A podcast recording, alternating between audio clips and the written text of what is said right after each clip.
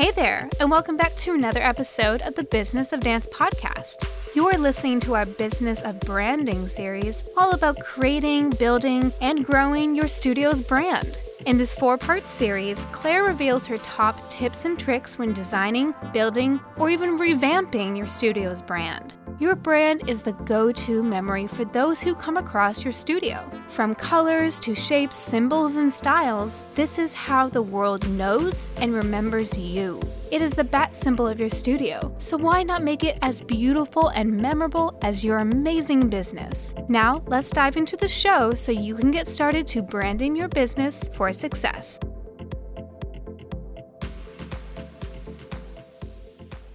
Hey everyone, it's Claire O'Shea here, and I want to welcome you back to not only another episode of the Business of Dance podcast, but the first episode of our Business of Branding series. In this episode, I'll be covering the basics of branding, what it is, how it is beneficial for dance studio business owners, and why it creates trust from customers and clients. Now, let's dive into today's show so you can take the first steps in creating, designing, or even revamping your studio's brand, which is understanding what branding is and how it can work for you.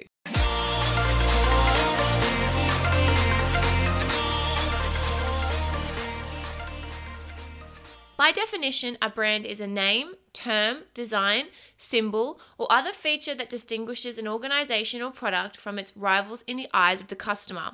Brands are used in business, marketing, and advertising. So basically, the whole point of creating a brand is to not only separate your business or dance studio from others, but to really give a memorable impression on others when providing a particular service within your industry. Whether you are aware of it or not, we all have those certain brands we remember subconsciously or consciously, such as commercials, TV shows, sports teams, and the list does go on. And they are memorable for us either in a good way or a bad way. And, you know, sometimes we get those really super annoying commercial theme songs stuck in our heads while you're trying to sleep. And this is really a perfect example of successful branding. Now, you may hate that ad and never want to buy their product, but you will never ever forget them.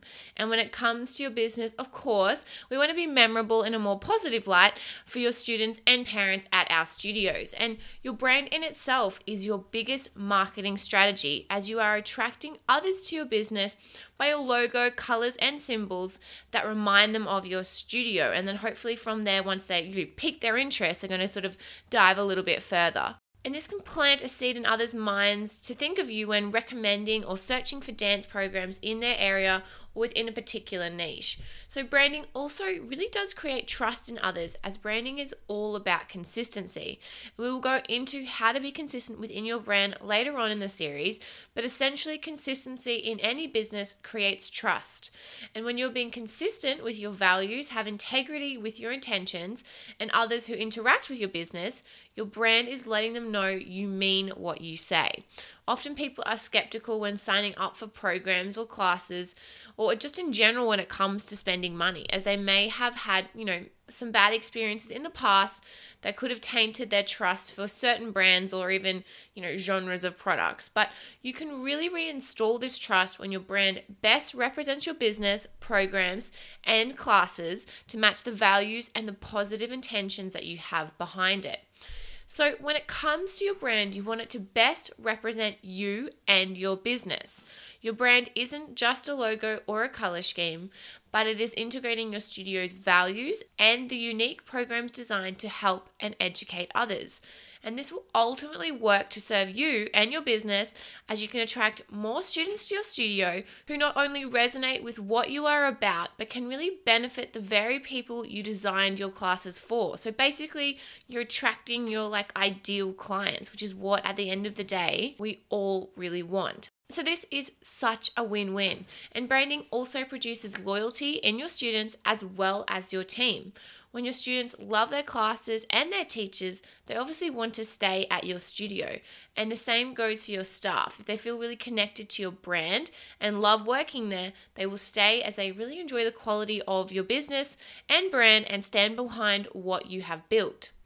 So, I hope this gives a really good idea of what branding is, and I really hope you enjoyed the first episode of our branding series. It might have even triggered a few ideas or given you a clearer idea of where you are heading with your brand and business.